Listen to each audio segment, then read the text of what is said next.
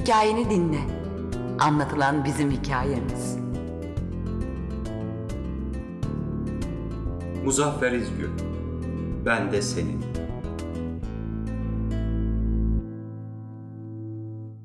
Geçenlerde bir aydınlar toplantısında bulundum. Arkadaşlar bizim ulusun niçin küfürbaz bir ulus olduğu üzerinde söyleşiyorlardı. Bir arkadaş, ''Efendim, affınıza sığınarak size olmuş bir olayı anlatayım.'' dedi. Adamın kafası kızmış. Tutmuş İngiliz'e, çok çok affedersiniz, ana avrat sövmüş. Ay ne ayıp. İngiliz'e çevirmişler. Demişler ki, işte bu Türk senin ananı, avradını şöyle şöyle edecekmiş. İngiliz gözlerini şaşkınlıktan iri iri ayırmış. Bir Türk'e bakmış, bir uzaklara. Bir Türk'e bakmış, bir uzaklara. Nasıl olur bu iş? demiş. Benim karım, benim annem ta İngiltere'de. Bu adam oralara gidecek de benim karımı, annemi bulacak da aman olacak şey değil, olanaksız. İngiliz olmaz anlamında başını üç beş kez sallamış. Ama Türk dayatmış. Ben senin ananı, avradını şa yaparım diye. Sonunda İngiliz yanından çekip gitmiş.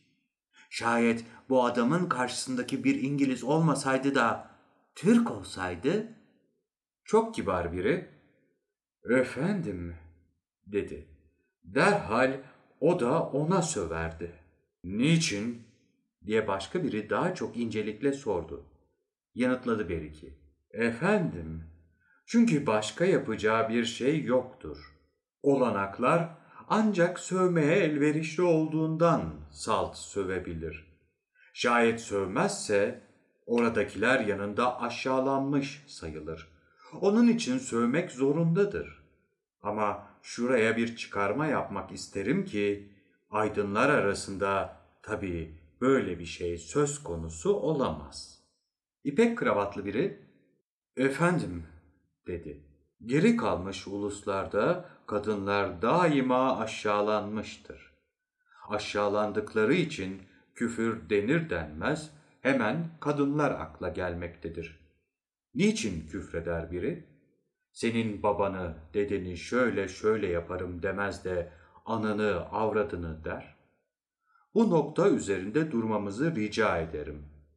Kadın sövülerek de sömürülmektedir geri kalmış ülkelerde. Hatta ben bir kezinde gözlerimle gördüm, gözlerimle tanık oldum. Birisi birine karısının yanında sövüyordu. Hem de kadının gözlerinin içine baka baka senin karını şöyle şöyle yaparım diyordu. Adam çok sinirlendi. Ötekinin yakasını tuttu. Ben de senin avradını şöyle şöyle yaparım dedi. Efendim bir otobüs durağında tüm halkın gözlerinin önünde oluyordu bu olay. Bu kez öteki adam bir daha kadının gözlerinin içine bakarak adama senin avradını şöyle şöyle yaparım dedi. Kadının kocası da ben de senin avradını diyerek adamın yakasına yapıştı. Burada ne oldu biliyor musunuz? Kadın araya girdi. Kocasına sen deli misin? Bana ne yapabilir o? diye bağırdı. Ama kadının kocası öyle bir bağırış bağırdı ki o sana bir şey yapamaz ama ben onun karısını şah yaparım dedi. Kadın kendi namusu ortaya atıldığı halde kocasını kurtarmak için hiç kızmamış göründü. Ayrıca kendi kocası başka kadınla ilgi kuracağı için de hiç kıskanmadı. Ve böylece kadın bir durak insanın önünde aşağılanmış oldu. Ama öteki kadınlar kadına ''Bravo, bir cinayeti önledin.'' dediler. Oysa ki oradaki kadınlar da aşağılanmışlardı. Bunun farkında değildiler. Gözlüklü biri, ''Beyefendiye canı gönülden katılıyorum.'' dedi. Ama salt kadınlar mı ki? Geri kalmış uluslarda bir güçlüler vardır, bir de güçsüzler. Güçlüler azdır. Güçsüzler çoktur. İşte bu güçsüzler haklarını alamayınca küfrederler. Örneğin güçlü adalet önünde haklı çıkar, güçsüz haksız çıkar. Güçsüz o zaman ne yapar? Çıkar çıkmaz başlar küfretmeye. Karakolda dayağı yer. Eve gelir, başlar evde kendini dövenlere sövüp saymaya. Heh, patrondan hakkını alamaz. Patronun yüzüne karşı sövse işten derhal atılacağını bilir. Onun için akşamı bekler. Eve gelince geçer pencerenin önüne, pencerenin pervazını patron yerine koyar, affedersiniz, ana avrat dümdüz gider. Hastası hastane kapılarında sürünür, yatıramaz. Koyar arabanın içine, eve dönüşünde başlar baş doktorundan hademesine dek küfretmeye. Şoför de açılırsın et abi et diye ona yardım ettiği gibi bir kezinde ben de bu anasını avradını şaptıklarımın eline düşmüştüm de diyerek söze girişir. Getirir konuyu kendi arabasına. Parçacıya söver, trafiğe söver, kendine ceza yazanlara söver, hatta kapıyı hızla kapatanlara söver. Çok yakında, dedi anlık kabak biri. Bir baba gördüm. Çocuğunu ön kayıtta bir yere yazdırmış. Listeler asılmış. Çocuğun adı yok. Ama orada başladı hemen ana avrat sövmeye. Kime sövüyordu? diye sordular.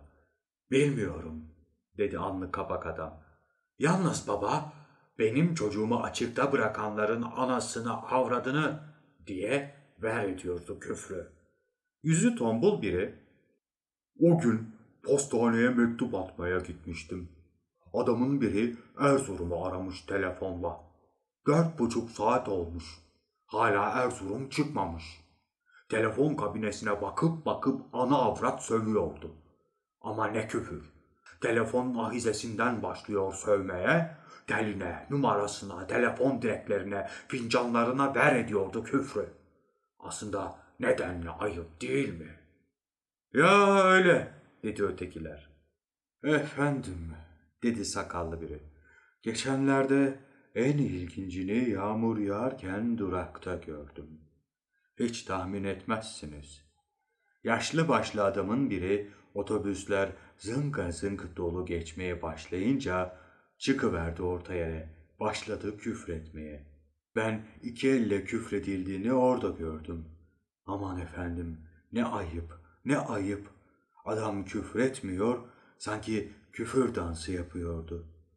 Yolun ortasına bir trafik polis gibi duruyor ama elleriyle, kollarıyla kalaylıyordu boyuna. Kadınlar utanmadılar bu küfürlerden. Hep birden adamın haklı olduğuna ilişkin baş salladılar. Erkeklerden bir bölümü adamın yanına giderek onlar da koro halinde birlikte küfre başladılar. Az sonra bu koro rahatlamış olarak durağın altına geçti. Bir süre beklediler. Dayanma güçleri bitince yine koro başı olan yaşlı adam yola çıktı. Otobüslerin geldiği yola bakarak ana avrat başladı sövmeye. Ötekiler de onun yanına gittiler. Hep birden sövdüler. Kadınlar yine baş salladılar. Bu durum tam üç kez yinelendi. Otobüslerde geç zaman yer bulamayınca küfür korosu söverek her biri bir yana dağıldı, gitti. Sarışın biri, yani efendim ben nacizane şunu anlıyorum dedi.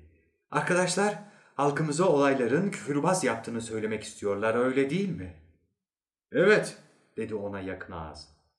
Denetmen kılıklı biri, efendim dedi. Peki o zaman size şunu sorayım.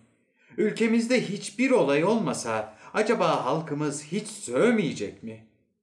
Mırıltılar oldu. Denetmen kılıklı adam söver dedi. Bizde sövgü bazen övgüdür de. Örneğin çok iyi oynayan bir futbolcu için taraftarları şöyle bağırıyordu. Atar golü anasını avradını şey yaptım. Öyle atar ki işte böyle lark diye atar. İnsanın akıllısının bile bu şekilde övüldüğünü duydum. Anasına avradını şey yaptığımın adamı öyle akıllı ki arkadaş diye. Demem şu ki bizde sövgü biraz da övgüdür. Hmm, olabilir dedi biri. Ama ben şunu söylemek isterim ki bir ülkede şayet tüm şeyler şansa kalmışsa o ülkede rahat rahat şu küfrü duyabilirsiniz. Ben böyle şansın anasını, avradını düzene akıl erdiremeyen işi şansa bağlar. Şansın aslında düzen olduğunun farkında değildir. Şansa söverken bilinçsiz olarak düzene söver. Babadan şansa söven duyar, dayıdan duyar. Az sonra düzenin şamarını yedi miydi?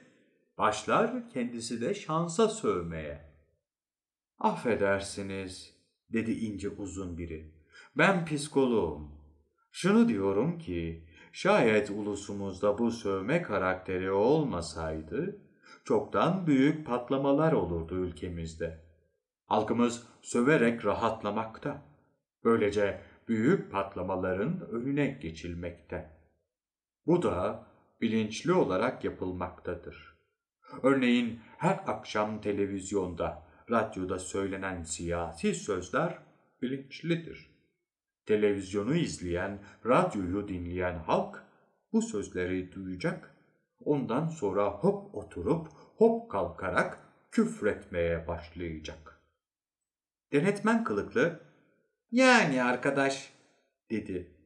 Televizyondaki, radyodaki o siyasi konuşmaları yapanlar halk kendilerine küfretsin diye mi oraya çıkıyor? O sözleri söylüyorlar. Elbette, dedi psikolog. Büyük patlamaların önüne geçerek günlerini gün etmek için her gün bir kişi görev alarak orada bir şeyler geveliyor. Halkın zaten şurasına gelmiş. Ha patladı, ha patlayacak. İşte o sözler, o gözler, o kaş göz oynatmalar subabın açılmasına neden oluyor. Halk o kaşı gözü, o dilli sözü görünce başlıyor küfretmeye. Denetmen kılıklı adam, katılmıyorum size, dedi. Yani oraya çıkanlar kendilerine küfrettirmek için mi çıkıyorlar? Elbette, dedi psikolog. Yanılıyorsunuz, dedi denetmen kılıklı adam. Yanılmıyorum, diye sesi az fazla çıktı psikoloğun. Oraya kendilerini sövdürmek için çıkıyorlar.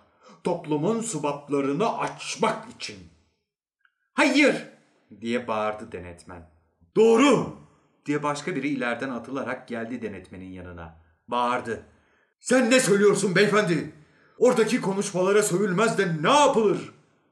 Sen de mi? dedi denetmen. Sen de mi sövüyorsun ha? Sövüyorum. Ne olmuş yani? dedi adam. Sövemezsin beyefendi. Söverim lan beyefendi. Anladın mı? Söverim. Sövemezsin. Ulan sana da söverim. Denetmen kalktı. O ileriden atılıp gelen adamın yakasına yapıştı. Hele söv de görelim. Bir ses duyuldu. Ayıptır lan beyefendiler.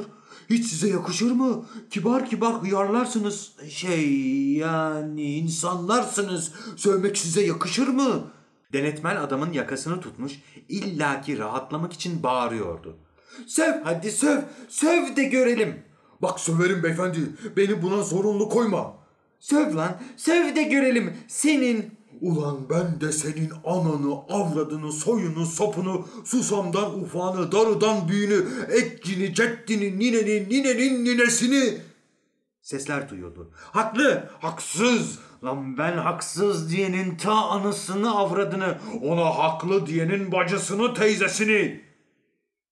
15 dakika bu çok kibar insanlar birbirlerine sövüp saydılar. Ondan sonra rahatlayıp birer sigara yaktılar. En son olarak benim fikrimi sordular. Beyefendi, siz ne dersiniz? Ne diyeyim? Ulan hepinizin anasını, avradını dedim. Burada laftan başka bir şey ürettiğimiz yok.